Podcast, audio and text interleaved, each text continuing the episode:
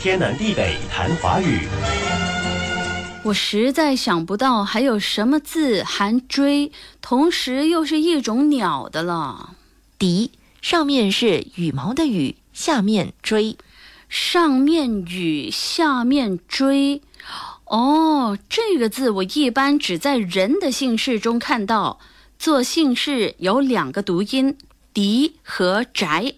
你忘了，墨子名翟啊？对呀，翟的甲骨文、金文、小篆下面都是锥，锥的上面是羽，羽毛的羽。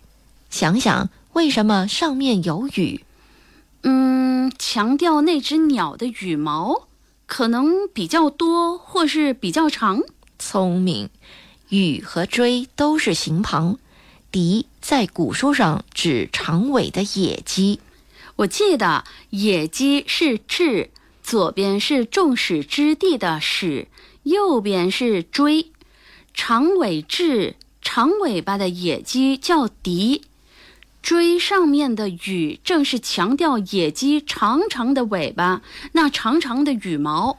笛长长的羽毛又会被人们拿去用作舞具、舞蹈的道具，因此笛也指古代用作舞具的野鸡羽毛。以前看到笛这个字，只是在意它的读音，都没去了解是什么意思。现在它一般都用在人名或姓氏，未免读错，所以翻查词典的时候主要看它的读音。嗯，笛长尾巴的野鸡也指用野鸡的羽毛做的舞具。再说一个，你应该也没想到那是鸟哦。雇，有追的雇。哦，雇佣、雇主的雇，它是一种鸟？应该说是九种鸟的统称，但是在表示这层含义的时候，有说它读作户。户是农桑候鸟，有九种。农桑候鸟是什么？农桑是耕种田地与植桑饲蚕，因此农桑泛指一般农事生产。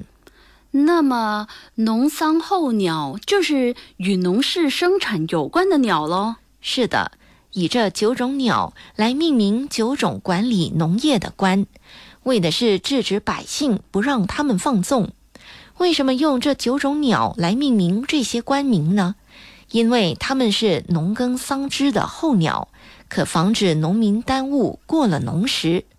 据说它们有催种植的、催除草的、催收获的、催储藏的、催为果实驱赶鸟雀的，还有白天替农夫驱鸟的、夜间驱赶野兽的，还有保护蚕不让鸟雀伤害的，甚至还有催促农夫在收麦季节不要太晚起床的。